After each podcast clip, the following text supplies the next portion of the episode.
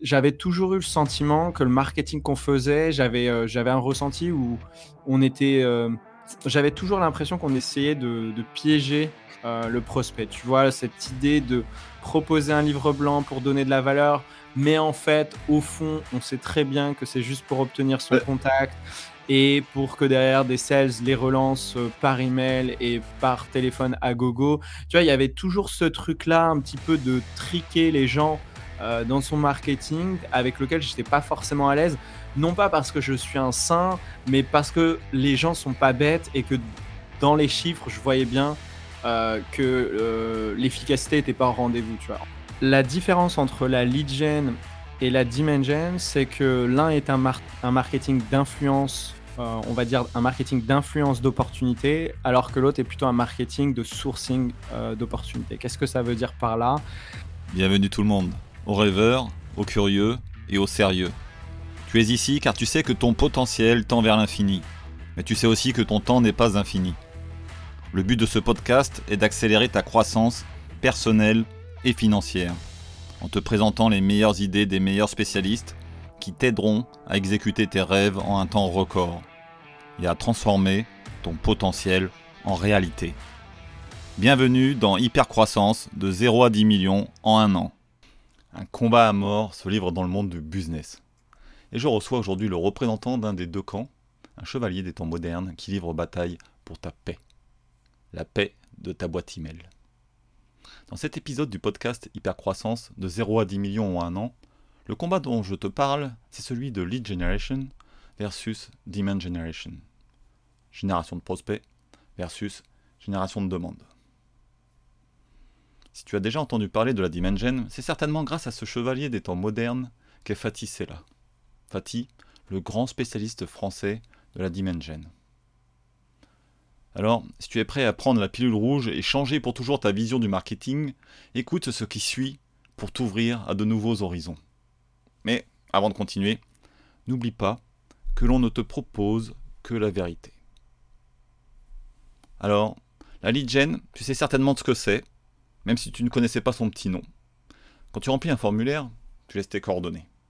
En échange d'un livre blanc, par exemple. Et là, derrière, c'est l'avalanche. Tu reçois des emails à l'appel. Ça gaffe tout le monde, car tu voulais juste te renseigner. Tu ne voulais en aucun cas acheter maintenant. Et à cause de ça, les taux de conversion sont catastrophiques. Et c'est là où intervient la Dimension, pour répondre à tous ces travers et en apportant bienveillance, relations long terme et taux de conversion boosté. Et cerise sur le gâteau, une boîte email calme comme au mois d'août. Avec ce que tu vas apprendre, tu vas devenir un collab sur la Dimension. Écoute ce qui t'attend. Tu vas apprendre la différence entre la lead generation et la demand generation. On lève le voile sur les zones obscures de la dimension en te donnant un exemple bien concret, détaillé et complet. Tu sauras si tu peux l'appliquer pour ton cas, petite ou grosse équipe, mode startup ou product market fit. Et aussi comment monter un funnel de pub en Dimension. Mais aussi, comment relancer le prospect si on ne lui demande plus ses contacts. Tout de suite, on reçoit Fatih. Aujourd'hui, on reçoit euh, Fatih Sella, qui va nous parler d'un sujet euh, un peu euh, original, on va dire, pour ceux qui n'ont jamais entendu parler de ce terme-là. C'est la Demand Gen. Je ne sais pas si je le prononce bien, dis-moi. Très bien, Demand Generation, exactement. Ok. Et euh, avant qu'on explique euh, qu'est-ce que c'est, euh, je te laisse te présenter en quelques mots. Ouais, carrément. déjà, merci, merci de me recevoir, Sébastien, sur ce podcast. Ça me fait plaisir de pouvoir parler de la Demand Generation, qui est un marketing, comme tu le dis, qui est un petit peu encore original euh, en France. Pourtant, euh, côté des États-Unis, en, en Angleterre, on en parle euh, tous les jours. si on fait attention un peu à ce qui se passe sur le LinkedIn anglophone, la Demand Generation, c'est quelque chose dont les marketeurs, les entrepreneurs parlent au quotidien. Pour autant, en France, j'ai l'impression d'être encore un peu le seul, mais j'ai bon espoir que cela change. Et donc, du coup, ce podcast, aujourd'hui, j'espère, fera découvrir ce, type de marketing à, ton audience. pour me présenter en deux mots, j'aime bien dire que je suis une anomalie du, marketing. Pourquoi je dis ça? C'est parce que je n'ai aucun diplôme en, en marketing. J'ai fait des études en ingénierie à la base, puis je me suis spécialisé en finance de marché. J'ai commencé ma carrière en banque d'affaires à Londres pour être précis. Et j'ai fait ça un peu plus d'un an. Et à la suite de cette expérience, j'ai décidé de revenir en France pour monter mon entreprise. J'ai monté une start-up et c'est comme ça que j'ai mis le pied dans, dans, le marketing parce que bah, quand on est entrepreneur, au départ, on, on touche un petit peu à tout, c'est comme ça. Et du coup, j'ai fait mes premières armes sur le tas avec cette expérience entrepreneuriale. J'ai rebondi à la suite de ça sur un poste de CMO dans une autre startup B2B, un SaaS B2B. Et ensuite de ça, j'ai commencé à enchaîner des, des missions en freelancing sur ces sujets-là. Et maintenant, en parallèle des missions en freelancing que j'ai sur le marketing B2B, j'ai aussi une formation, un bootcamp justement sur la demand generation. Ok, nickel. Qu'est-ce que tu faisais dans ta première startup? Très bonne question. Alors, c'était une startup qui s'appelait Achille, qui était une fintech ou imotech, on peut dire, parce qu'on était entre les deux plates-bandes. En fait, on aidait les personnes sans CDI, donc euh, freelance, intérimaire, intermittent, euh, à obtenir un crédit immobilier. Euh, puisque bah, dès qu'on n'a pas le CDI, c'était, et ça l'est toujours, hein, un parcours du combattant. on a eu un vrai écho avec ce positionnement-là. En fait, on avait des courtiers spécialistes qui aidaient ces profils à obtenir un crédit immobilier. Donc, on a été super content de faire découvrir à certains indépendants qui pouvaient effectivement euh, devenir propriétaire parce qu'on a eu des, réactions incroyables en rendez-vous. Les gens nous disaient, je pensais même pas que c'était possible. Euh, donc on a eu des, belles histoires, mais malheureusement avec le Covid, euh, ça a mis un peu les, banques en PLS, ça les a mis un peu sur la défensive, ça nous a mis derrière un peu en, PLS aussi. Et puis on a eu aussi en toute transparence des, problématiques en interne entre associés, des problèmes de, des désalignements de, vision, de commitment, euh, etc. Et c'est ce qui m'a amené à, mettre un stand-by sur ce, projet qui pourtant euh, euh, avait bien commencé. Classique, le problème entre associés, j'ai connu ça aussi. on, apprend, hein, on apprend. Ouais, on fait solopreneur après. voilà, c'est ça. Qu'est-ce que je veux dire? La, Dimension, moi j'ai connu ça il n'y a pas longtemps, j'ai connu ça euh, cette année. Le terme, euh, je ne connaissais pas. Euh, tu dis que c'est beaucoup utilisé par, par les Anglais. Est-ce qu'ils utilisent le terme ou est-ce qu'ils en parlent sans, sans utiliser ce terme-là? Ah non, clairement, ils utilisent ce terme, hein. Ce terme-là, moi, je ne l'ai pas inventé. je suis très curieux par nature. je regarde toujours ce qui se passe un peu sur mes sujets d'expertise, mais aussi un petit peu ce qui est en, dehors. Et c'est comme ça que j'ai découvert en fait ce, bah, ce, nom, hein, ce, mmh.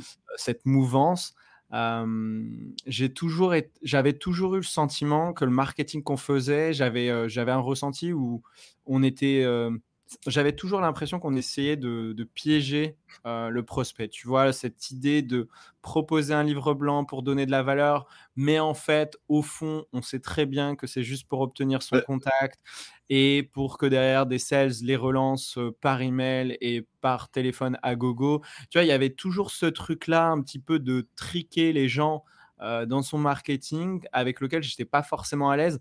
Non pas parce que je suis un saint, mais parce que les gens sont pas bêtes et que dans les chiffres, je voyais bien euh, que euh, l'efficacité n'était pas au rendez-vous. Tu vois. Entre le nombre de personnes que, que tu brasses via ces méthodos de, de lead gen, je voyais bien qu'en fait, derrière, on avait très peu de retombées en termes de clients. Au début, je pensais que c'était moi qui exécutais mal. Et puis, bah, quand je te dis ça, c'est par rapport à mon expérience entrepreneuriale. Quand j'ai commencé au tout début, j'ai vu ça d'un regard neuf. Donc, j'avais ce premier réflexe, comme je n'avais pas été conditionné par des formations, par l'école, etc., de me dire euh, les gens sont pas euh, les gens sont pas dupes tu vois. Et j'avais aussi ce deuxième réflexe de me dire ok bon si c'est les best practices je vais le faire. Et quand j'ai vu en fait l'efficacité de ce truc je me suis dit il faut que j'en parle autour de moi à d'autres marketeurs d'autres entrepreneurs. Et les mecs me disaient non on a exactement les mêmes stats. Euh, ce truc là en fait a pas une efficacité incroyable. Statistiquement, aujourd'hui, pour ceux qui, veulent avoir un chiffre, euh, quand on fait une, un peu un move comme ça, lead gen, à proposer un contenu fermé et derrière à nurturer par email ou à les relancer par téléphone, etc., statistiquement, c'est 0,1% euh, de, conversion. Donc entre le nombre de prospects qui ont été contactés et le nombre de prospects qui deviennent en réalité clients. Donc ça fait 1 pour 1000. Euh, donc vous brassez beaucoup de ventes, 999 personnes pour obtenir un deal. Donc parfois, si vos deals sont avec un panier moyen incroyable, euh, ça peut valoir le coup. Mais sinon, c'est toujours un petit peu voilà, décevant de faire ce genre de tactique. D'accord. Et du coup, alors pour qu'on comprenne bien euh, l'opposition, donc tu mets d'un côté lead generation et euh, gen. Ouais, en fait, ils sont complémentaires. Aujourd'hui, la, grosse problématique, euh, je pense que pour qu'on aide ton audience à, bien comprendre de quoi on parle, je pense que c'est bien qu'on commence à définir en deux phrases ce qu'est la lead gen et ce qu'est la gen. Le, la différence entre la lead gen et la dimension, c'est que l'un est un, marketing d'influence, euh, on va dire un marketing d'influence d'opportunité, alors que l'autre est plutôt un marketing de sourcing euh, d'opportunité. Qu'est-ce que ça veut dire par là? Ça veut dire qu'en fait, il y a hum, le marketing d'influence, c'est quand le marketing a hum, influencé l'opportunité et qu'en fait, il y a une hum, l'équipe commerciale qui intervient dans ce processus d'acquisition. Le marketing est donc cantonné à obtenir des contacts, donc des emails ou des téléphones ou les deux, pour passer la balle ensuite à, l'équipe commerciale. Donc elle est cantonnée en fait à obtenir ces contacts de prospects euh, potentiellement euh, intéressés euh, par la solution et quand le marketing a ces, euh, contacts-là, elle passe la balle à l'équipe commerciale, SDR ou à compte exécutif ou BizDev, et eux, derrière, se chargent de, d'essayer de convaincre ce prospect de venir en rendez-vous. Ça, c'est ce qu'on appelle un marketing qui influence le revenu. Versus le marketing qui source le revenu, c'est un marketing qui en fait fait toute la chaîne sans intervention avec, un, avec une équipe commerciale.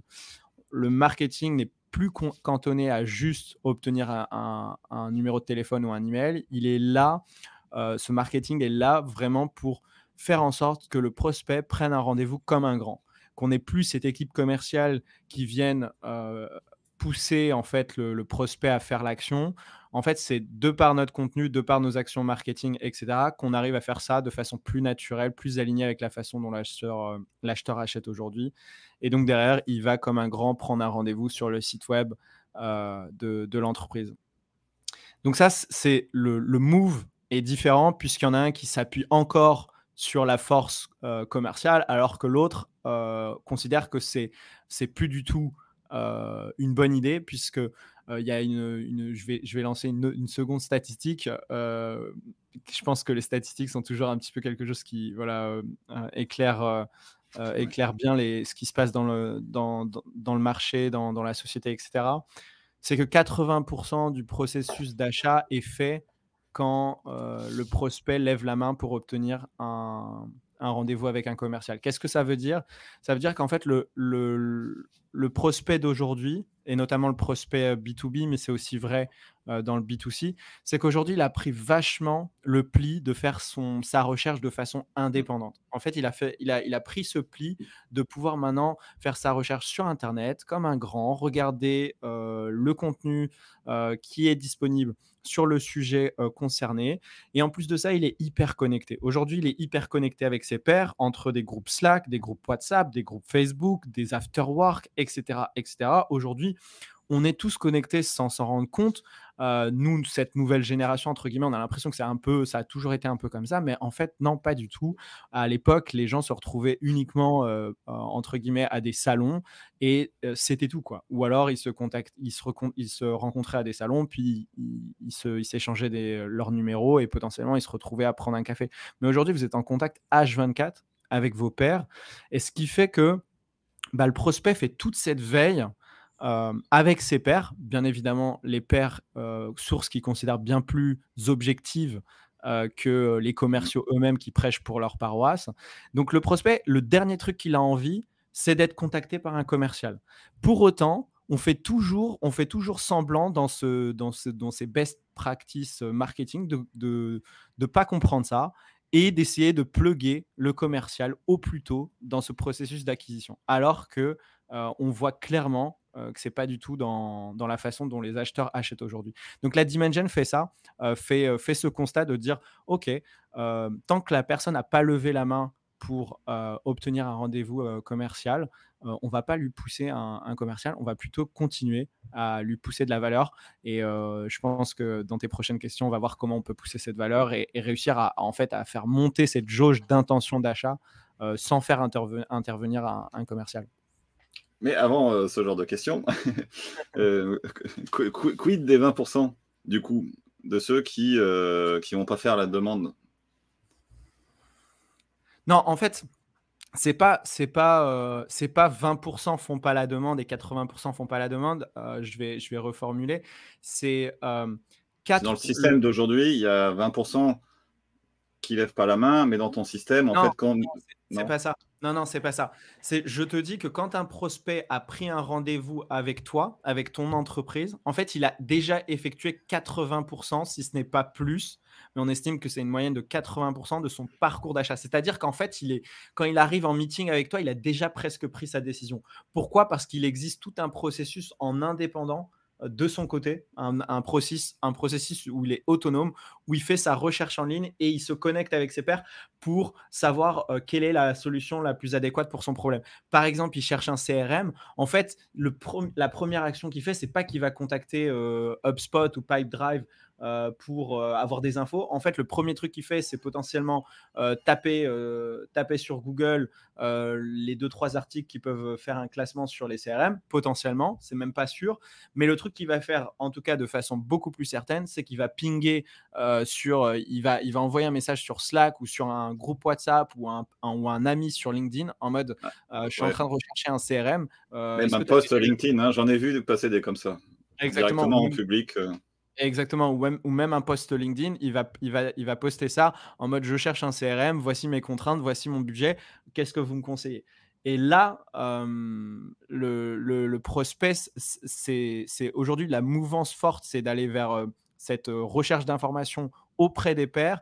Et c'est là où il, va, c'est par là qu'il va commencer, mais pas par le commercial. Et donc, la statistique, c'est de dire que en fait, il a fait tout ce cheminement à, à, évaluer les, pour et les contre qui l'amène à presque avoir déjà pris en fait sa décision quand il arrive en meeting pour te faire une demande de démo.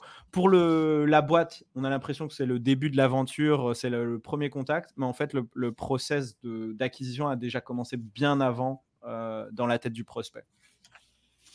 D'accord. Et euh, tout à l'heure, tu disais, ils se, les gen et euh, Dimension sont complémentaires. Ouais, exactement, ils sont complémentaires. Ouais.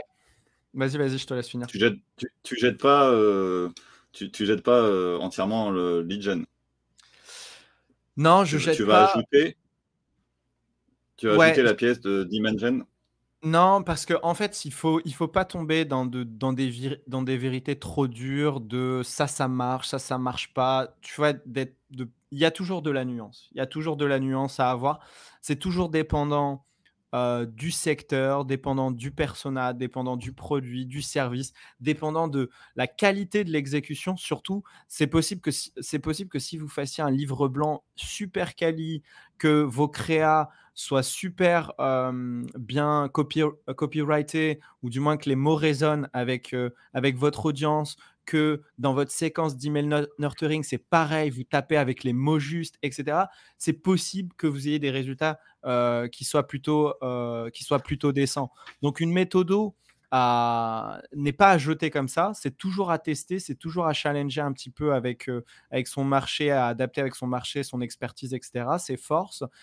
Mais la mouvance générale, c'est clairement euh, d'aller plutôt vers la dimension. Euh, ça, c'est clair et net. Euh, on a bien vu que en fait, l'efficacité de la lead gen a clairement droppé. Elle s'est carrément essoufflée. Aujourd'hui, le, nurturing par email est considéré beaucoup plus comme du spamming qu'autre chose. Il y a juste à regarder les taux d'ouverture, les taux de réponse, les statistiques de conversion, etc. Donc, clairement, il y a une mouvance qui va vers la fin, vers le déclin de cette méthode, mais on peut toujours avoir des résultats. Moi, ce que je pense par rapport à ça, quand je dis qu'elles sont complémentaires, c'est que je pense qu'il faut avoir cette couche de Dimension, donc qui va, qui va avoir pour objectif de, se faire connaître, donc améliorer la, notoriété, de faire passer des messages clés et de créer cette affinité et essayer d'être le favori pour, ce, prospect sur ce sujet d'expertise. Donc il y a cette couche Dimension qui, qui est vraiment les premiers touch points avec le, le prospect. Et ensuite, il y a une couche qu'on appelle de capture et sur cette couche de capture, c'est là où on va pousser plutôt dans des actions de conversion, c'est-à-dire des actions à prendre un rendez-vous, des actions à potentiellement télécharger quelque chose. Moi, je suis plutôt un, puriste, j'allais dire un pouriste, un puriste. je suis plutôt un puriste dans le sens où je préfère qu'il n'y ait pas du tout de contenu fermé dans tout le parcours. Mais c'est tout à fait possible d'avoir une couche Dimension avec du contenu ouvert qui est, qui est, là pour optimiser la consommation du contenu et à faire passer ces messages clés, et avoir une couche capture avec quelques éléments de contenu fermé qui sont là pour, qui sont là pour plutôt, plutôt dans une mouvance lead gen à obtenir un contact et derrière les mettre dans une séquence. Donc les deux peuvent être complémentaires, c'est à AB tester. Mais si on veut mon avis par rapport à ce truc-là, je suis plus un, un puriste à faire que de la Dimension. Ouais. Bah, restons sur le cas euh, pur. Et tu peux nous donner un, ensemble pour, pour, toi qui serait euh, idéal de bout en bout? C'est-à-dire à partir du moment où le client ne te connaît pas encore jusqu'au moment où il va acheter? Ouais, ça marche. donc, comme je disais, en fait, l'idéal, c'est déjà de, de, voir son marketing en deux scopes. Un, un, scope de génération de la demande et un scope de capture de la demande. Pourquoi on fait ça? Parce que il y a deux modes auprès de nos prospects. Il y a le mode euh, je suis en recherche active d'une solution similaire à celle que mon entreprise vend ou je ne suis pas en recherche active. Si on reprend l'exemple d'un CRM, pour reprendre un exemple bête et méchant, je ne me lève pas tous les jours, tous les matins en me disant je vais acheter un CRM. Et donc la plupart du temps, je suis dans ce mode passif, euh, donc en recherche, en recherche passive par rapport à ce produit-là. Quand je suis dans le bucket de recherche passive, euh, je vais plutôt du coup adopter un marketing dimension, donc euh, de génération de la demande. Et je vais faire ce marketing de génération de la demande plutôt sur les canaux de notoriété. Donc les canaux de notoriété, ça va être plutôt les réseaux sociaux, les plateformes de contenu comme YouTube et toutes les plateformes de, de, podcasting comme Spotify, Deezer, etc. Ça va être les événements virtuels, les événements physiques, ça va être les groupes, Slack, WhatsApp, Facebook, etc. Tous ces lieux, en fait, on y est naturellement au quotidien. Chacun, quel que soit son, son secteur, on est naturellement dans, dans, dans, ces lieux-là. Et on n'y va pas, on n'y va pas pour, parce qu'on cherche un produit ou un service, on y est naturellement pour découvrir, pour échanger, mmh. pour réseauter. voilà, on y est pour, plutôt pour de l'interaction sociale et de la découverte de, ce qui se passe dans son industrie, euh, dans son métier, etc. Et là, on va plutôt pousser un contenu du coup de découverte euh, que de conversion. Et c'est là où on va pousser euh, justement bah, des événements, on va essayer de pousser un contenu ouvert, hyper quali, qui donne de la valeur à son audience il y a ce phénomène, euh, ce fameux phénomène de dark social. Donc, ce phénomène de dark social, c'est ce fameux phénomène où en fait les personnes découvrent de nouveaux produits et services de façon passive dans ces lieux. donc, par exemple, je vais découvrir Pipedrive juste en étant dans un groupe parce que quelqu'un en a parlé euh, euh, durant, durant l'échange. donc, il y a des, des, phénomènes comme ça où on va découvrir à, à notre insu de nouveaux produits et de nouveaux services alors qu'on est en, recherche passive et c'est ce qui fait que ça s'appelle le dark social. Dark social, c'est le fait qu'on ne puisse pas euh, traquer ça euh, en tant que marketeur, on ne puisse pas traquer euh, cette source. par exemple, si moi aujourd'hui, là, je vous parle de Pipedrive dans ce podcast, si demain vous allez devenir client de Pipedrive, Pipedrive sera incapable de savoir que ça vient du podcast de Sébastien et du fait que Fatih est mentionné. C'est pour ça qu'on parle de dark. Comment? Je vais faire euh, sponsoriser du coup par euh, Pipedrive. Et, et, on parle de social parce que ça vient d'interaction euh, sociale entre pairs. Donc j'en étais au fait que donc on a un scope de génération de la demande qui s'adresse aux personnes qui sont en recherche active. Nos objectifs sont plutôt de la notoriété, de faire passer des messages clés important pour que les gens comprennent la valeur de notre produit et de créer de l'affinité, essayer d'être le chouchou de ses prospects sur le sujet d'expertise. Donc ça, à ce niveau-là, c'est du branding un peu. Exactement, ça peut s'assimiler à du branding marketing, exactement. Même si le branding, ça a été un peu réduit à des logos et des couleurs, effectivement, on est, on est dans. On, raison est dans de dire ça, oui on est dans cette dynamique-là. Le branding, ça va bien plus loin que, que votre logo et, votre punchline. C'est vraiment en fait comment vous faites en sorte que les gens vous kiffent en tant que boîte ou en tant que freelance ou en tant que whatever. Mais c'est comment vous faites en sorte de donner de la valeur et que les gens vous kiffent. Et ça, ça, vous donne des crédits de, branding. Vous, obtenez votre branding equity, comme, comme les Anglais disent. Euh, donc, il y a un scope comme ça. Et il y a un second scope euh, qui est plutôt un scope de capture de la demande qui lui s'adresse aux personnes qui sont en recherche active de la solution, euh, d'une solution similaire à celle que vous vendez. Et là, on va plutôt être sur des canaux d'intention versus euh, notoriété comme tout à l'heure. Donc là, on va être plutôt sur des canaux d'intention. Les canaux d'intention, c'est plutôt les moteurs de recherche par excellence, donc le fameux, notre fameux ami Google. Et donc là, on va plus avoir comme objectif non pas de créer de la noto de se faire connaître, faire passer des messages clés, etc. Là, on va plutôt avoir envie de, convertir cette demande, donc ce trafic en, en demande de rendez-vous. Donc on a deux objectifs. C'est un, être devant les yeux de ses prospects au maximum quand ils arrivent sur Google. Donc essayer d'être présent sur les requêtes clés. Donc, oh, si, je reprends mon exemple de CRM, ça va être CRM prix, CRM classement, CRM meilleur, blablabla. Bref, vous avez compris le truc. Donc là, il y, a plutôt une dynamique de SIA, une, dynamique à avoir une fiche Google My Business optimisée, une dynamique à avoir un site web qui remonte bien, etc. etc. être présent sur les plateformes de, comparaison d'avis comme G2Crowd, Captera, Blog du modérateur, etc.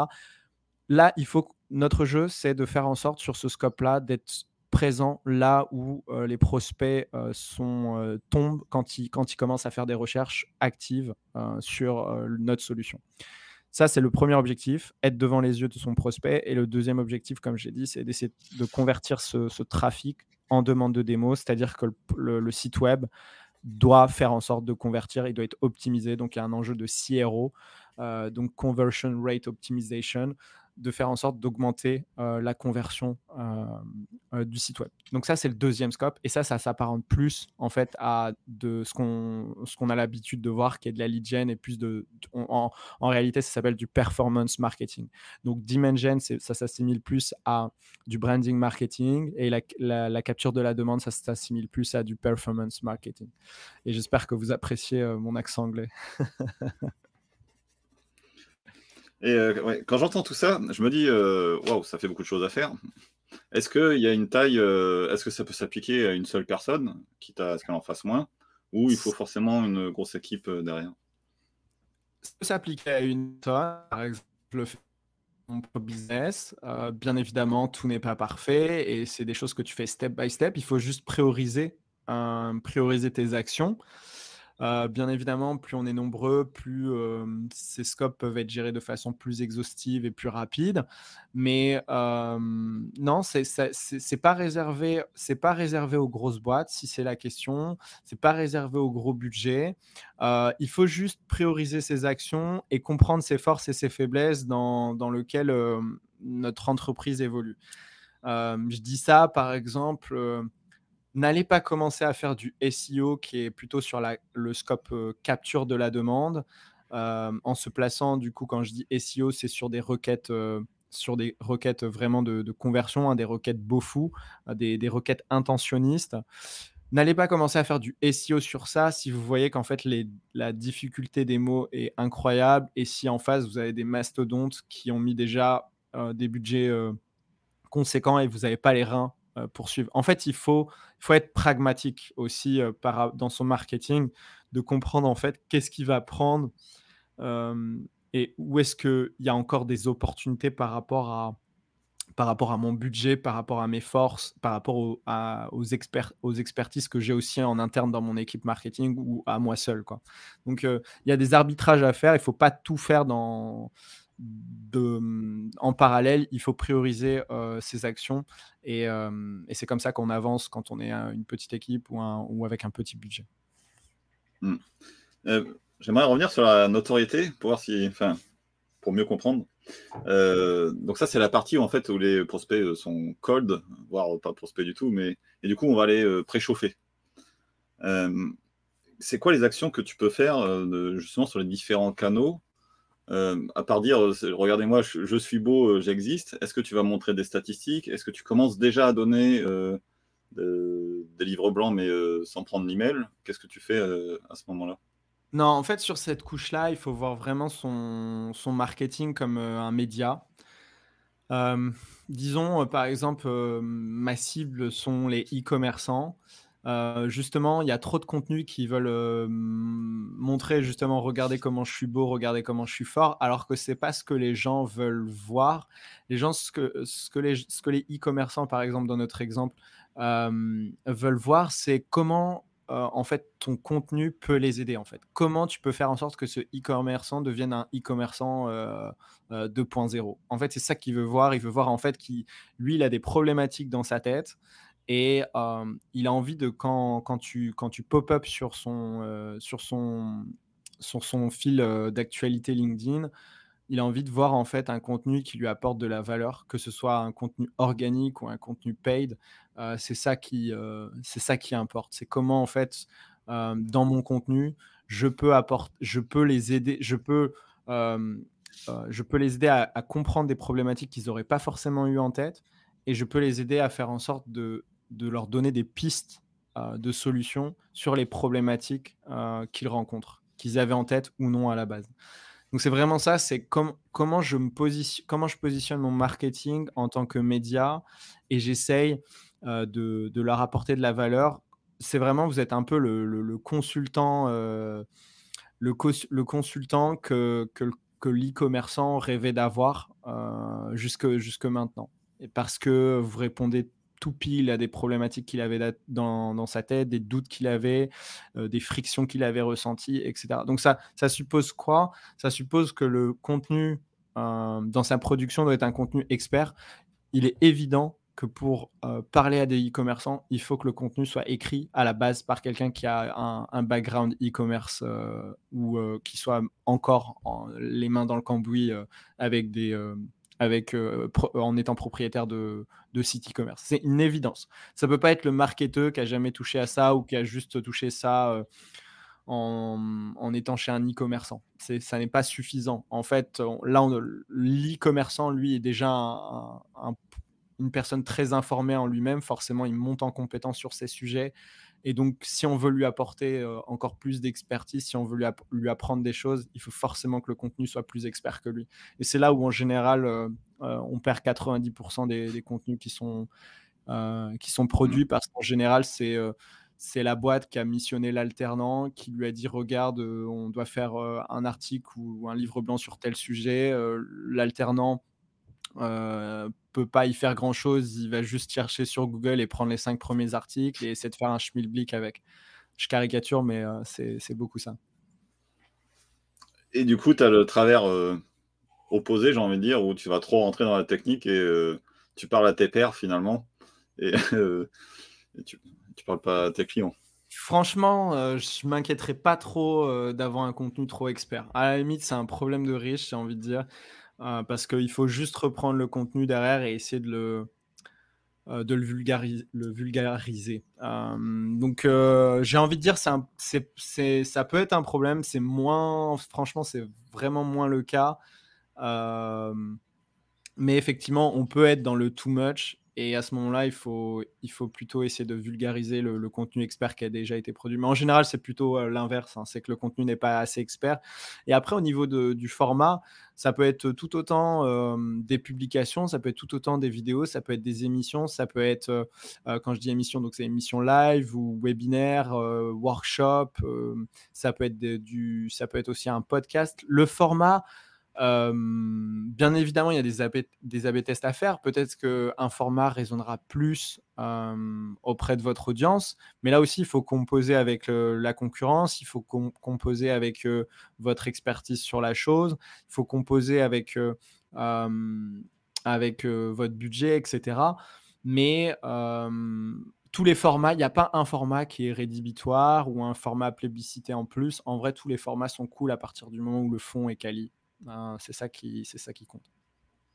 Et, comment tu montes en, puissance au niveau du contenu entre euh, bah, justement euh, entre euh, la notoriété jusqu'à la conversion? Est-ce que, enfin, comment ça se passe en fait? Ouais, donc du coup, en fait, tu tu vas te faire connaître et faire passer des messages clés auprès de ton, ton, prospect, auprès de ton audience, donc en amont de l'intention d'achat. Euh, là, on parle vraiment à ceux qui sont en recherche passive. Donc là, tu vas te faire connaître, tu vas faire passer des messages clés, tu vas les sensibiliser sur une problématique, tu vas les sensibiliser au fait que euh, tu es potentiellement un bon allié pour y répondre, etc. Et à un moment donné, il va passer en actif. À un moment donné, il va se dire, ah yes, en fait, ça c'est une prio pour moi soit il y a eu un élément extérieur qui fait que c'est une priorité maintenant, soit en fait, il y a de lui-même assez cogité sur la chose pour se dire ok c'est le moment de, régler ce truc là et donc du coup il va passer en mode actif et c'est là où il va tout bonnement passer sur Google. Google est la, passerelle par excellence.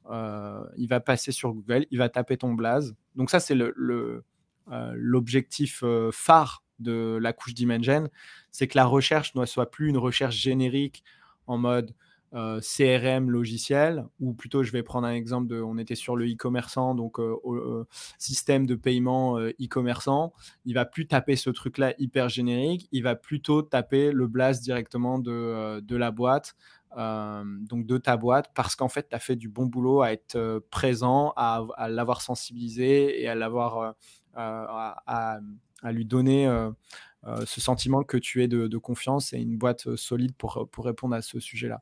Donc là, il va taper ton nom. On appelle ça une recherche brandée. Donc c'est ça qu'on va essayer de traquer quand on commence à faire de la dimension. On veut voir les recherches brandées exploser. Et derrière, quand il a fait une recherche brandée, il y a beaucoup plus de chances que quand il arrive sur le site, il convertisse en, en, prenant une, en prenant une démo. Et là, l'objectif, c'est c'est quand il a fait sa recherche brandée, il tombe sur ton site web et là que ton site web euh, ait une proposition de valeur claire, qu'il y ait de la social proof, que voilà, qu'il y ait tous les éléments euh, euh, nécessaires pour que ce soit fluide. je pense notamment par exemple au fait qu'il y a encore beaucoup de sites web qui sont avec un formulaire de contact. donc, c'est-à-dire, on ne sait pas quand est-ce qu'on va être recontacté, on ne sait pas par qui on va être recontacté. C'est une friction énorme dans un monde où aujourd'hui les gens sont habitués à un Amazon en un clic euh, et en une journée tu reçois quelque chose. Les standards dans la tête des personnes changent, évoluent, euh, deviennent de plus en plus euh, hauts. Et donc, du coup, ça, ne, ça n'exclut pas le, B2B. Si on est capable de, d'enlever le maximum de friction aussi sur notre site web, euh, sur des business B2B, notre, conversion, notre conversion sera euh, bien, plus, euh, bien plus grande euh, in fine. Donc, on oublie le formulaire de contact, on essaie de plutôt optimiser avec un calendrier en ligne, Calendly ou les alternatives. Et même mieux, si on peut avoir un numéro ou un chat qui, tout de suite en live nous met en contact avec un commercial averti, euh, c'est encore mieux. Si on peut être dans l'instantané et avoir quelqu'un qui répond tout de suite à nos réponses, c'est encore mieux. Et en général, il y a encore beaucoup d'entreprises où euh, ça, ça n'est pas mis en place. Il y a, toute la structure de la landing page euh, qui peut être travaillée, mais il y, a aussi, il y a cette partie de prise de contact qui a optimisé pour que derrière l'expérience d'achat en fait soit la plus fluide possible pour le prospect. Donc il y a tout ce travail à faire pour revenir sur euh, comment s'appelle la, recherche brandée, j'ai vu passer un post euh, il n'y a pas longtemps sur LinkedIn de, j'ai oublié son nom, de, sur Eskimos. Et justement, il se, son post, le sujet du post, c'était de dire euh, on est passé devant, dans les recherches Google, devant les recherches SEO. Agence SEO, c'est les gens tapent Eskimos, on fait plus de recherches que agence SEO. Ouais, c'est vrai. évidemment. Ouais, c'est une vraie victoire, c'est vrai. Il a raison. Quand on passe, quand le, nom de sa boîte passe devant les requêtes génériques, c'est une vraie victoire. Il a raison. C'est que c'est il y a, y a une couche marketing, il y a une couche marketing qui fait son job. Donc bientôt, Fatih. Écoute, pourquoi pas, il faut être optimiste. en même temps, euh, tu connais d'autres personnes qui en parlent euh, en, France? Euh, Non, pas plus que ça, non. C'est vrai que qui en parle de façon aussi vocale que moi, non. Mais je sais que c'est une question de temps et je suis content d'amener ce sujet-là parce que moi, ça a été une évidence. Ça a mis des mots euh, sur un ressenti profond que j'avais euh, quand j'ai commencé à mettre les pieds dans le, marketing. Et euh, j'ai eu cette espèce de aha moment et je me suis dit, c'est impossible que je n'en parle pas aux autres. je suis sûr qu'ils auront aussi ce aha moment et c'est juste une question de temps. C'est normal en fait que en fait, le, marché est tellement conditionné par des best practices qui sont jet laguées que euh, c'est normal qu'en fait il faut un temps pour se, s'en défaire et un temps pour, euh, pour challenger l'existant. Le cerveau est, fait de telle sorte, euh, nous humains on est fait de telle sorte où on, il faut, on, doit économiser le moindre effort, tu vois. On doit économiser la moindre énergie. Donc challenger des basiques comme le fait de est-ce que je, j'ouvre mon contenu ou pas? Est-ce que j'ai les bons KPI ou pas? Est-ce que je suis les bons KPI ou pas? Est-ce que je divise mes actions marketing en deux scopes ou pas, etc en gros, on pète tout, euh, on revoit tout, on repart d'une feuille blanche. On, tout réapprendre. exactement, il faut tout réapprendre. Et c'est beaucoup plus simple euh, d'apprendre quand on part d'une feuille blanche que quand il y, a un, quand, y a un existant. Et en plus, il y a des questions d'ego parce qu'il y a des personnes qui pensent que euh, non, ce qu'ils font, c'était très bien jusque-là. Et donc, ils veulent pas s'avouer qu'aujourd'hui, c'est jetlagué ce qu'ils ce qu'ils font. Alors que moi, j'ai aucun problème pour, euh, pour remettre en cause ce que je fais. Euh, il y a 2-3 ans, je faisais encore du, de la prospection sortante, je faisais de la bande à gogo, etc. Et j'ai eu aucun problème à me dire, OK, euh, je, vois, je vois clairement que la performance de mes actions marketing a chuté, malgré ma créativité, malgré une bonne exécution. je ne suis pas satisfait de, de, de, mes taux de conversion, des résultats que j'obtiens. Comment je peux faire mieux? Tu vois, je pense, sur ça, je suis hyper pragmatique. Euh, parlons du, côté payant. Euh, tout à l'heure, tu parlais qu'on pouvait faire des pubs, euh, enfin du contenu gratuit ou payant. Et moi, j'ai mis longtemps à comprendre, en fait, dans ma tête, quand, quand j'ai entendu parler de la demand gen au début, pour moi, c'était que le côté gratuit. Je ne sais pas pourquoi j'associais le côté payant à justement lead generation. Tu mhm. me confirmes que l'un n'empêche pas l'autre et que c'est un outil, au contraire, qu'il faut utiliser. Ah, clairement, ça n'a rien à voir avec euh, paid ou, pas paid, euh, paid ou organique, ça n'a rien à voir avec ça. Au contraire, en Dimension, on utilise beaucoup euh, la publicité, mais on ne l'utilise pas comme la lead gen. La lead gen l'utilise pour générer des leads, pour générer des prospects, pour essayer de faire remplir des formulaires à gogo avec des emails de contact, des emails et des, téléphones de, personnes qui, qui, la plupart du temps, sont des touristes en rendez-vous commercial. Euh, non, mais c'est une réalité. Hein. c'est une réalité, je t'entends sourire. c'est la, réalité. alors que euh, en Dimension, on va plutôt être, on va plutôt être à utiliser la publicité comme une, garantie de diffuser son contenu. C'est la dynamique n'a rien à voir. Donc dans l'un, on est là à vouloir générer des prospects. Dans l'autre, on utilise plutôt la publicité comme un levier pour pousser un contenu quali euh, qu'on a, qu'on a produit et faire passer ces messages clés euh, se faire connaître et créer cette affinité. C'est un moyen de garantir euh, la diffusion de son contenu. On sait qu'avec l'organique, on peut en en avoir. On sait qu'avec l'organique, c'est toujours limité. Il y a très peu de personnes qui ont des reach incroyables et d'autant plus actuellement où on entend que LinkedIn est en train de, euh, bah, de réduire la portée de toute, de, toute, de toute publication organique. On est en train de tendre de plus en plus vers le modèle de Facebook où c'est le paid qui va prendre l'ascendant. Donc, euh, prendre le pli sur ça et comprendre que euh, le paid, c'est pas, ça ne sert pas juste à euh, vendre n'importe comment, mais plutôt que ça sert à diffuser le contenu quali que vous avez fait. bah là, vous avez compris la puissance de, la publicité, surtout sur LinkedIn où, le ciblage est quand même incroyable. Justement, parle-nous-en, puisque tu l'as déjà fait, toi, Déjà testé les pubs sur, LinkedIn Ouais, ouais, bah, bien sûr, ouais, je l'ai déjà fait plusieurs fois et, et LinkedIn est un très bon outil. Alors c'est vrai, il faut avoir un minimum de budget parce que même avec 30 euros par jour, bah, à la fin, dans le mois, ça fait un certain, un certain budget. Donc il, faut, il faut avoir un petit peu de budget alloué à ça. Qu'est-ce que je peux dire dessus? C'est que moi, je vais pousser du contenu ouvert parce que mon objectif, c'est d'optimiser la, la consommation du contenu, en fait, de faire en sorte que le contenu soit lu, soit vu, soit lu, soit consommé. Et donc, mettre un formulaire, c'est une friction énorme. Aujourd'hui, devant un formulaire, on a un taux de rebond de 96 à 98%. Euh, donc, autant te dire qu'en gros, euh, tu as perdu euh, la totalité de, ton audience potentielle. tout ça dans, dans l'objectif d'obtenir des emails pour faire des séquences nurturing qui marchent plus. Donc, moi, pas de formulaire, que du contenu ouvert. Je vais avoir une notion euh, d'optimiser au CPM, euh, donc euh, cost par, par mille. par mille, exactement, merci. Donc, je vais plutôt optimiser les impressions euh, plutôt que du CPL, donc euh, plutôt que de la conversion de, de, formulaire. Donc je vais faire en, sorte d'être devant les yeux de, mes, de mon audience en fait au maximum. Euh, je vais faire en sorte de passer ces messages clés. Je vais faire en sorte que mes créas aient le, aient le maximum d'informations. C'est-à-dire que le, on va faire en sorte que la créa à elle toute seule suffit pour avoir le message clé. Et que s'ils veulent aller plus loin, ils peuvent consulter l'article qui va plus loin en détail ou consulter le livre, euh, le livre blanc ouvert. On va, on va pas appeler ça livre blanc, mais on va plutôt appeler ça euh, un, article long, du coup, ou une étude de cas.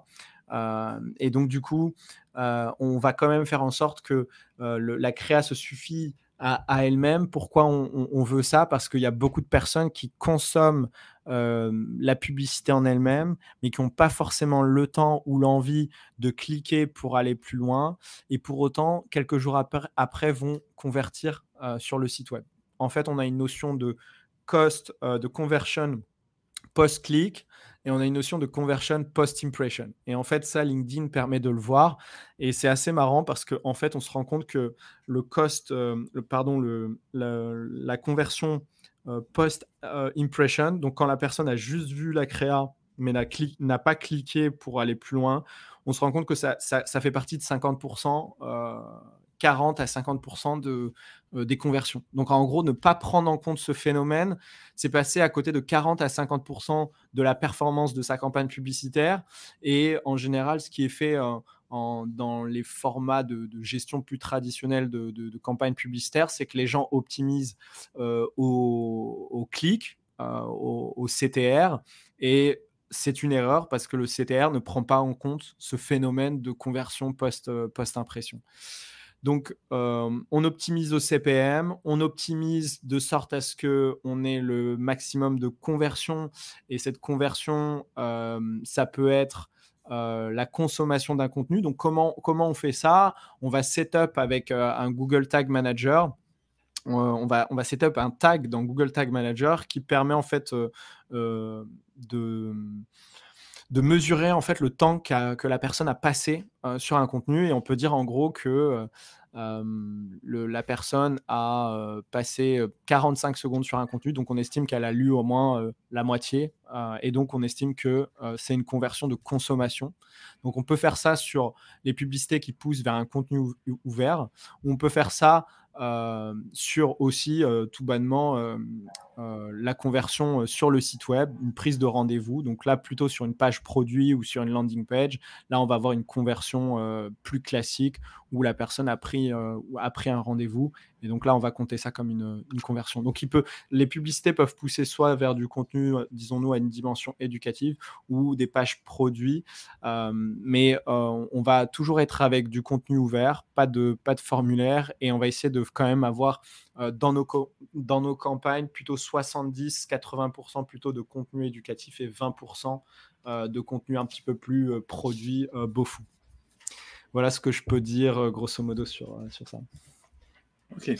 Et la taille des cycles, enfin, quel est le cycle le plus court? Est-ce que tu as des séquences particulières avec, par exemple, quand tu utilises les ads et bah, le cycle long, bah, il n'y a peut-être pas de limite puisqu'il faut attendre que la personne ait le besoin. Qu'est-ce que tu appelles cycle court et, cycle long? Oui, bah, par exemple, si tu, tu fais des vidéos, tu es sur YouTube, tu, tu, donnes du contenu, enfin tu fais une pay ads avec, tu balances une vidéo, combien il faut que tu en mettes? Est-ce que, parce que la première vidéo, il faut qu'il te découvre, il ne te connaît pas, donc ça va être un contenu différent que le, deuxième ou le troisième, parce que tu fais progresser dans, dans, dans le awareness. Euh, ok, euh, dans la façon dont, je le fais, et bien évidemment, euh, il existe d'autres méthodos, méthodos pardon, et d'autres approches, c'est que on ne va pas sur suroptimiser la campagne publicitaire en se disant j'ai vu des campagnes où, par exemple, ils se disent là, j'ai fait, un fait un contenu plutôt awareness et ensuite je vais les retargeter avec un contenu plutôt considération et puis un contenu blablabla et essayer de les pousser comme ça dans un espèce de funnel préconçu.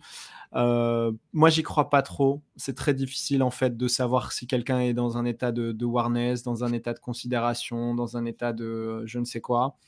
Euh, on, sait juste que quand ils sont sur euh, LinkedIn, sur YouTube, etc., ils sont plutôt dans une phase de recherche passive. Ils sont pas, ils sont là plutôt pour consommer de l'info, euh, chiller, etc., que plutôt être à vouloir à, vouloir acheter quelque chose. Donc ça, on le sait pour sûr. Donc on est, plus, on est plutôt dans, dans une, dynamique. On va essayer de pousser tous les types de contenus à toutes les personnes. Et en fait, le, le, la mécanique de de, maturité euh, dans la tête du prospect se fait d'elle-même. Euh, il va aller, il va aller euh, chercher plus loin dans les contenus qui l'intéressent de lui-même. Mais nous, en, dans le setup notre, de notre campagne, on va faire en sorte de pousser tous les contenus à tous les stades. Il n'y a pas de notion de, il n'y a pas de suroptimisation avec du retargeting. J'ai pas vu de, j'ai pas vu de un gain incroyable en, allant dans cette complexité. D'accord, donc on pourrait avoir un funnel sans changer euh, les vidéos en fait. Enfin, nous, juste un funnel dans le sens où il a vu une vidéo, il est, c'est un prospect froid, il en a vu 50, euh, il est peut-être euh, bientôt mûr. Quoi. On peut lui présenter nos produits du coup à ce moment-là. Ouais, en fait, ouais, effectivement, la, seule dichotomie qu'on va avoir, effectivement, c'est, c'est potentiellement de se dire, on, on va retargeter uniquement les, prospects sur les contenus produits, ceux qui nous ont vus au moins X fois sur des contenus plus éducatifs, plus tofu. Effectivement, on peut avoir cette dichotomie de se dire les pages produits, on va les diffuser que à des personnes qui ont vu d'abord les pages éducation dans, un premier temps. On peut se dire ça, ou on peut même se dire on balance tout tout le temps. Tu vois, page produit, page contenu, on balance tout en fait de façon continue. C'est un process qui se fait, qui se fait de lui-même. En fait, là, le parcours d'un prospect de, de de son état de, de, awareness jusqu'à euh, considération, en fait, est un parcours chaotique. C'est pas aussi linéaire qu'on aimerait l'imaginer ou le schématiser. En fait, il y a des choses, il y a des facteurs extérieurs qui se passent, des contextes, des choses perso qui se passent dans la tête de, de, ce, prospect, de ce prospect qui font que euh, ça avance, ça recule de deux pas, ça avance de deux, etc. dans le temps. Et en fait, euh, et en fait ce, ce, processus chaotique fait que en fait, on diffuse tout et euh, la personne va en fait. Le principal, c'est de rester top of man, que, le, que, le, que la personne retienne notre, euh, le nom de l'entreprise et sur quoi on est pertinent, qu'elle consomme nos contenus. Et en fait, d'elle-même, en fait, elle avance sur les sujets. Il y a pas de. Sur ça, j'ai envie de dire, on reste très simple, il n'y a pas de suroptimisation de fait sur ça. Quand tu as un livre blanc, euh, entre euh, la version euh, classique lead gen où on te demande tes infos et demand gen où on te demande de rien pour télécharger. Est-ce que, est-ce que déjà tu as autant de personnes qui le téléchargent? Oui. Est-ce qu'il n'y a pas un effet inverse en fait qui pourrait arriver et toi tu dis ok, j'ai rien à rentrer, c'est un peu, c'est un peu louche, ça doit être vraiment pourri ce qu'il y a derrière. Le mec, il... est-ce que Tu as vu un phénomène comme ça ou il faut avoir un meilleur copywriting pour convertir? Non, les gens ne se, posent pas, se, posent pas, se posent pas cette question-là. En fait, c'est quand il n'y a pas de formulaire, il n'y a pas de formulaire, ils se disent pas ah il n'y a pas de formulaire, je sais pas, il y ils se disent pas, euh, peut-être certains se le disent, hein, mais c'est pas c'est pas pas ce qu'on voit dans c'est pas ce qu'on voit dans, dans, les résultats. Dans, le, dans les résultats, on voit qu'il y a une accélération des recherches brandées, donc d'un intérêt avec euh, d'un intérêt sur le sur le produit ou le service concerné et de et, la boîte. Donc euh, on sent plus que le fait qu'il n'y ait pas de formulaire et qu'ils peuvent consommer en 2-2, bam bam, euh, euh, quels sont les 2-3 tips donnés euh, sur le sujet dans l'article. en fait, c'est plus, ils se posent pas la question parce que c'est plus naturel pour eux. Aujourd'hui, les gens, pour eux, l'information est une commodité. Pour eux, c'est un dû, tu vois. Quand ils le voient, ils se disent ah yes, bam bam. Ils se disent pas waouh, c'est incroyable qu'il n'y a pas de formulaire dessus. Ils se disent en fait, ils font juste leur job. En fait, euh, ils font juste les choses bien. Euh, c'est juste normal. donc non, en fait, dans les résultats, on voit pas que les gens se disent ah c'est pourri, alors je vais pas aller le consommer. Le fait que tu leur poses qu'en un clic, ils tombent sur le, contenu en lui-même et qu'ils l'ont sous les yeux, ils vont le consommer en fait. Ils vont le voir, c'est en trois secondes, ils ont ils ont l'idée du truc. Et après, si le contenu est de qualité, ils vont bien évidemment se dire, OK, c'était informatif, euh, mais en fait, cette boîte, euh, c'est qui? Ça, ça peut m'intéresser. Ou alors, ils vont voir le contenu, ils vont se dire, en fait, euh, bon, c'était pas, pas, pas, pas, pas si quali que ça, je, retourne à mes, je retourne à mes affaires. Donc c'est plutôt ça que plutôt de se dire pourquoi il n'y a pas de formulaire. S'il n'y a pas de formulaire, c'est que peut-être l'article n'est pas quali. Je le lis, bon bah il est quali quand même. tu vois, il n'y a pas, ils sont no-brainer, tu vois. Il y a, l'article, ils le lisent, ils prennent les deux, trois informations et à, partir, de là, ils jugent, euh, ils jugent si euh, c'était, euh, c'était pertinent ou pas. Ok. Je vois un petit défaut à, ce système avec les livres blancs à télécharger. Enfin, le livre blanc par rapport à un article sur site, ça, permet de, le lire plus tard. Sinon, on pourrait le lire directement sur le site. Et du coup, quand tu fais du lead gen, tu as l'email pour relancer le gars pour voir s'il l'a lu par exemple, même si tu, sais, c'est pas pour forcément lui vendre. Et du coup, tu peux pas faire ça euh, s'il si a télé, téléchargé. Est-ce que tu compenses avec du retargeting ou euh, tant pis, euh, tant pis si le gars le lit pas? On fait, on fait même pas télécharger. On fait même pas télécharger. Il y a, il y a le, contenu qui est disponible sur le site web ou via le lien, via un lien, un, une URL et en fait, effectivement, aujourd'hui, on considère que le marketeur doit faire en sorte de pouvoir communiquer avec son audience sans pour autant avoir besoin de son email. Donc c'est là où la force de la publicité est bien évidemment pertinente, c'est là où la force de l'organique peut, peut aider également. donc c'est ça ne veut pas dire qu'il ne faut pas faire d'email, mais ça veut dire que dans nos campagnes de paid, on va favoriser la consommation du contenu plutôt que d'obtenir l'email. Et après, sur le site web ou sur d'autres supports, on peut aussi pousser une newsletter et communiquer, et communiquer via email en parallèle. Mais on ne fait pas tout pour obtenir un email et essayer de les pousser dans une séquence automatisée. En fait, le gros problème avec l'email, c'est quand c'est justement une séquence automatisée. Quand c'est une newsletter où la personne écrit euh, ou, une personne experte de son sujet écrit chaque semaine sur euh, une tendance, sur une thématique, sur une problématique, apporte de la valeur, qu'il n'y a pas d'auto-promo à chaque email, que, euh, que voilà, c'est, on sent qu'il y a de la valeur là, l'email est, super, il n'y a, y a, aucun problème. Il y a plein de gens qui ont des newsletters comme ça qui sont hyper quali et que mmh, quand l'email tombe, ça fait plaisir de, le lire. Mais sur combien d'emails on peut, on peut se dire ça? Et en général, tous les autres emails, c'est parce que c'est des séquences automatisées et qui sont plus là dans un but à essayer de vendre qu'autre chose.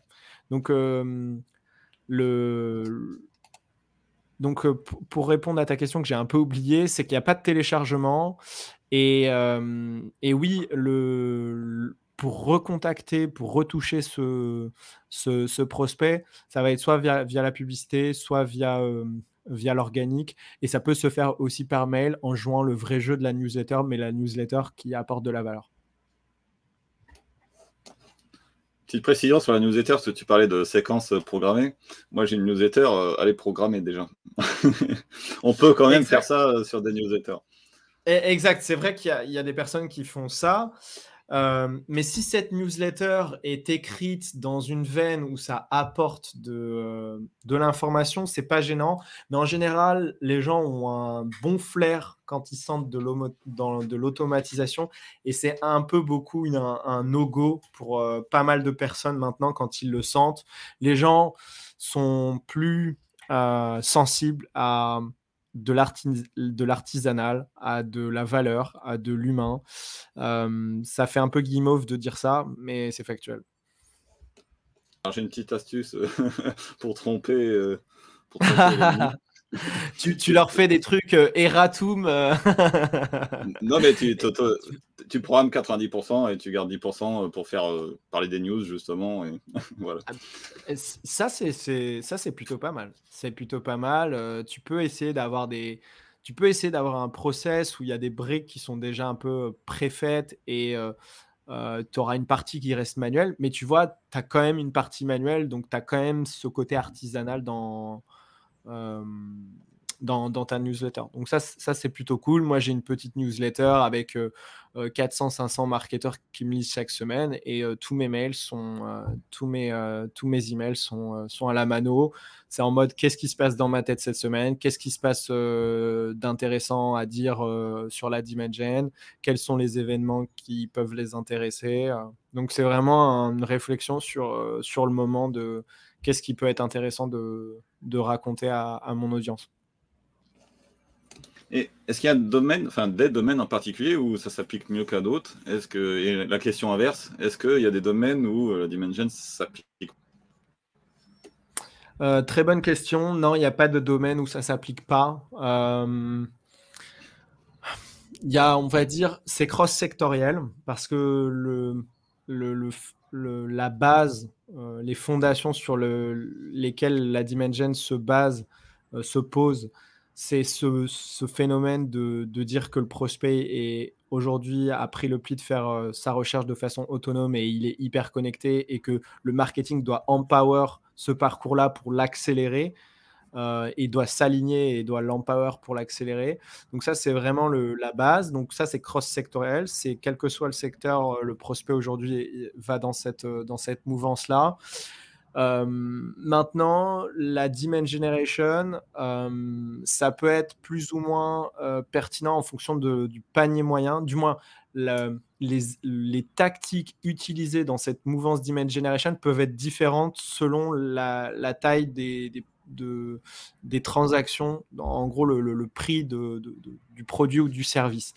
Euh, par exemple, je dis un exemple qui, va être peut-être qui va, qui va éclairer ça, c'est par exemple la publicité sur LinkedIn.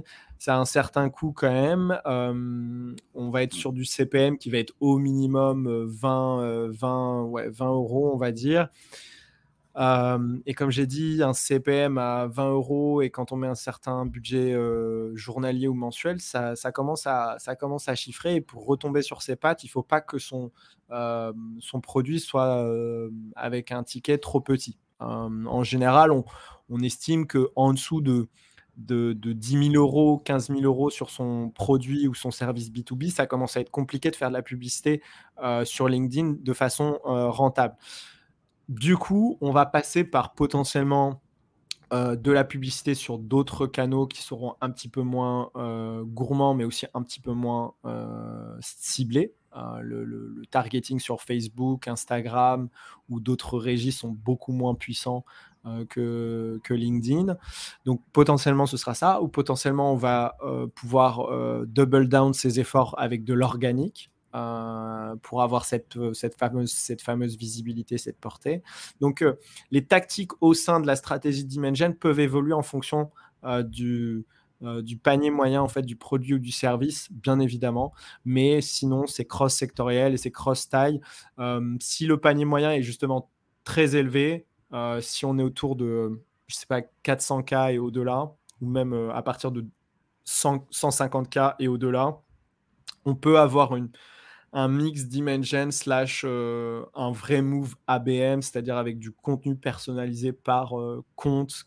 Euh, parce qu'en général, quand on vend des, choses à 200, 300K, euh, notre marché est proportionnellement plus petit. Et quand on se retrouve avec avoir des clients qui, qui ne peuvent être qu'une dizaine dans le marché, là, on se retrouve à faire plutôt un marketing qui se veut d'ABM, où on va plutôt personnaliser par compte, un, un, contenu, une stratégie. On est vraiment sur du custom par compte euh, qui peut se faire en parallèle du, Move euh, Dimension. Ok, j'ai une question. Euh, si je comprends bien, la, Dimension, on peut l'utiliser dès le début d'une boîte, quand tu montes ta boîte. Tu peux très bien l'utiliser dès le début, puisque ton contenu que tu vas générer va, peut très bien convertir quelqu'un qui est prêt à acheter tout de suite. Alors, on peut l'utiliser dès le début. Euh, on peut utiliser euh, la Dimension dès le début. En fait, euh, la question quand on commence la Dimension, c'est plutôt. donc, on peut, on peut commencer la Dimension quel que soit l'état de son. quelle que soit la maturité de son entreprise. La question, c'est plutôt est-ce que je commence par, la, par le scope capture de la demande ou est-ce que je commence plutôt par le scope génération de la demande si vous avez des impératifs de, pour manger. ouais, exactement. Exactement. Des opératifs pour manger, pour de, revenus, etc. Euh, ça peut être plus intéressant de, prioriser les actions euh, de capture, où vous allez parler plutôt à ceux qui sont en recherche active euh, d'une solution comme, euh, comme la vôtre. Euh, mais potentiellement, la compétition est là et vous n'avez pas le budget, mais potentiellement, il n'y a pas de recherche existante parce que vous êtes, un, vous êtes une innovation, il n'y a pas de... Voilà, c'est pas encore ancré dans les mœurs de, de vos prospects, donc il n'y a pas de recherche. Donc potentiellement, vous allez vous retrouver avec un avec une difficulté. donc, je dirais, le bon sens fait que quand vous devez euh, atteindre des objectifs ou manger, comme tu dis, euh, Seb, euh, on va plutôt se, pencher sur les, sur les actions de la capture, mais potentiellement, vous allez vous retrouver avec des blocages parce que, comme je l'ai dit, compétition, etc. S'il n'y a pas de... s'il n'y a pas d'impératif comme cela et que vous êtes encore, par exemple, en recherche d'un PMF, vous êtes en pré-PMF, donc pré-Product Market Fit, euh, que vous n'avez pas d'impératif de revenus parce que pour l'instant, vous ne savez pas forcément quel business, euh, quelle, quelle, va être la couleur de votre business, etc. Euh, là, je dirais de plutôt prioriser sur la couche, la couche. Et on me demande du coup, Fatih, bah, quand je dois faire, quand je dois manger et que pour autant, bah, sur ma couche capture, il n'y a pas de recherche sur Google, il y a trop de compétiteurs, etc. Qu'est-ce que je fais? Quelles sont un petit peu mes actions quick win pour, pour avancer dans ça? Là, je préconise plutôt une approche média smart, une, approche de prospection sortante smart. C'est un peu comme ça que je l'appelle, dans le sens où vous, allez faire de la prospection sortante, c'est ce qui est le plus réactif comme action marketing. C'est bien pour ça que la plupart des boîtes euh, commencent par ça. Euh, à contacter directement vos, potentiels prospects, mais au lieu de leur demander 20 euh, minutes de leur temps ou au lieu de leur demander voilà, de, de, de, les avoir en rendez-vous pour que vous leur fassiez une démo, vous allez plutôt leur proposer de les inviter à votre podcast ou à votre émission live sur le sujet ABCD en leur disant je fais un podcast sur le sujet A, je souhaite avoir les 10 meilleurs experts sur le sujet ou les 10 meilleures entreprises dans ce secteur-là euh, pour, euh, pour, en, pour en discuter. J'estime que vous vous en faites partie euh, de façon légitime. Est-ce qu'on peut en discuter? Et vous aurez des taux de réponse bien plus élevés en ayant cette, en, en, ayant cette approche. Et en fait, vous, vous allez profiter de cette approche un peu média, un peu smart, pour avoir un échange avec ce prospect dans, une, dans un contexte non commercial. et pourquoi c'est important? Parce que euh, du coup, euh, le rapport de force est rétabli. Euh, vous n'êtes pas là à quémander 20 minutes et avoir l'impression de, lui avoir demandé une montagne. il n'est pas sur la défensive parce qu'il n'a pas l'impression qu'on lui vend quelque chose. Et vous allez avec vos questions, pouvoir pendant le podcast lui demander, euh, lui poser des questions en fait pour mieux comprendre son besoin et en, mieux qualifier exactement et en, en, le qualifiant, en le qualifiant un peu mieux. À la fin de la conversation, ça peut être, euh, euh, tu, as, tu as mentionné ça, je, je, suis plutôt pertinent sur ce sujet-là. Est-ce que tu veux qu'on se prévoit un autre rendez-vous pour que je t'explique un peu comment, comment j'aide en général mes clients sur, sur ce sujet Et il y aura tellement plus de chances que ça se passe de façon plus fluide de cette façon-là que plutôt euh, faire la, fameuse euh, euh, approche traditionnelle de vous avez tel pain point, vous, êtes une entreprise de telle industrie, vous avez tel pain point, on a déjà aidé ABCD, on en discute, est-ce que vous avez 20 minutes? Ce truc-là est, rincé de chez rincé. Donc essayez d'avoir une approche plus smart, plus fine, avec un podcast, avec une, émission, avec un événement où vous valorisez euh, votre prospect, essayez de lui donner de la valeur euh, en, lui proposant un deal qui soit faire, que ces 20-30 minutes soient pas des 20-30 minutes juste pour vous, et, euh, ça, ça, se passera bien mieux. Donc ça oblige à être créatif, ou alors on va tous lancer des podcasts, mais... C'est pas grave qu'on lance tous des podcasts. Il y a, en fait, il faut qu'il y ait des podcasts comme les blogs. il, y a mm. des blogs de niche, il y a des blogs de tout sujet. Euh, et, aujourd'hui et demain, il y aura des blogs de, tout sujet, de niche, de choses plus généralistes. Euh, pareil pour les émissions. C'est pas grave. Le principal, c'est que euh, la personne se sente mise en lumière, que l'atmosphère ne soit pas commerciale. Et vous, vous faites une pierre, trois coups parce que vous créez de l'affinité, vous comprenez mieux votre prospect et vous êtes en train de travailler votre autorité sur, sur le sujet. Donc, qu'attendez-vous pour le faire, j'ai envie de dire? Euh, j'ai une question par rapport au, code d'email, justement, mais par rapport à la concurrence. Euh, parce qu'on on dit euh, souvent il y a 4% des gens qui sont des prospects qui sont prêts à acheter à un moment donné. Et du coup, quand tu fais de la dimension, c'est un peu plus long. Et tu, peux, tu pourrais très bien te faire couper l'herbe sous le, pied, soit par du cold email, soit par du cold call, de tes concurrents. Est-ce que. comment tu traites ça Ouais. Ce, sera, Sébastien, ce sera ma dernière question. Après, je dois, je dois vous laisser malheureusement. je, je, n'y crois pas du tout. le fait que le cold email ou le cold call euh, vous coupe euh, du business sous le pied. Pourquoi? Euh, Parce que si vous avez déjà euh, bien commencé votre, euh, votre, interaction avec ce prospect sur la couche, la couche d'Imagen, vous êtes déjà son petit chouchou parce que vous communiquez avec lui de façon non intrusive. Vous n'êtes pas en train d'être salesy, vous êtes en train de lui donner de la valeur. bref, vous faites les choses de la bonne façon quand le call d'email est en pleine friction. Et j'ai envie de dire que s'il va avec ce client, avec pardon, ce concurrent-là, c'est que c'était pas potentiellement vraiment un, bon fit. Euh, potentiellement, le, concurrent qui a réussi à convertir ce, euh, ce, client-là, ce prospect-là, peut-être l'a fait au détriment d'une négo très. Euh, très très agressive. voilà, en général, en fait, quand on va dans une dynamique de cold emailing, etc., le rapport de force est complètement différent entre quand toi tu viens à lui, euh, à ce prospect-là, ou quand le prospect vient à toi.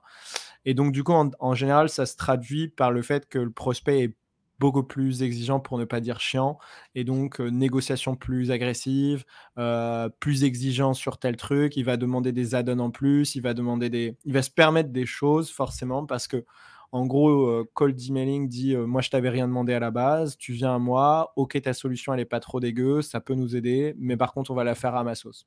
En gros, c'est ça qui va se passer. Donc, est-ce que tu veux ça?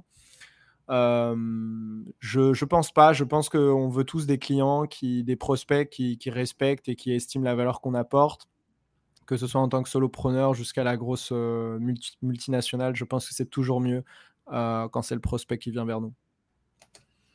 Nickel. est-ce que tu peux nous dire où est-ce qu'on peut te, trouver si on veut te, si on veut te joindre? Ouais, yes. On peut me retrouver sur LinkedIn, je pense que c'est le plus simple. Euh, Fatih, c'est là, F-A-T-H-I, S-E-H-L-A. Euh, j'essaie de... aussi. Yes, ça marche, merci. J'essaie de publier, euh, on va dire, de façon quotidienne.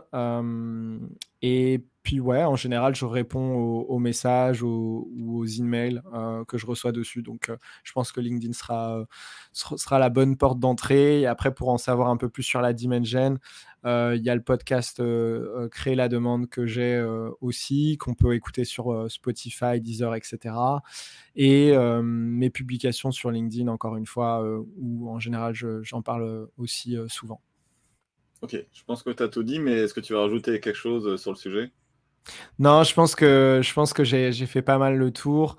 merci Sébastien encore une fois pour, pour, pour ce post pour ce podcast, pour cette invitation. Et puis, ouais, euh, euh, j'espère que ça vous a donné envie, ou du moins, ça, ça, ça vous a donné assez de matière pour commencer à, regarder euh, ce qui se passe du côté de la Dimension et potentiellement de, de, changer step by step des choses dans votre marketing. Le but, c'est pas de faire un grand saut du jour au lendemain, mais plutôt de faire ça step by step, de façon transitoire. donc voilà, j'espère, je vous souhaite un bon voyage vers, vers, vers la Dimension. Abonne-toi.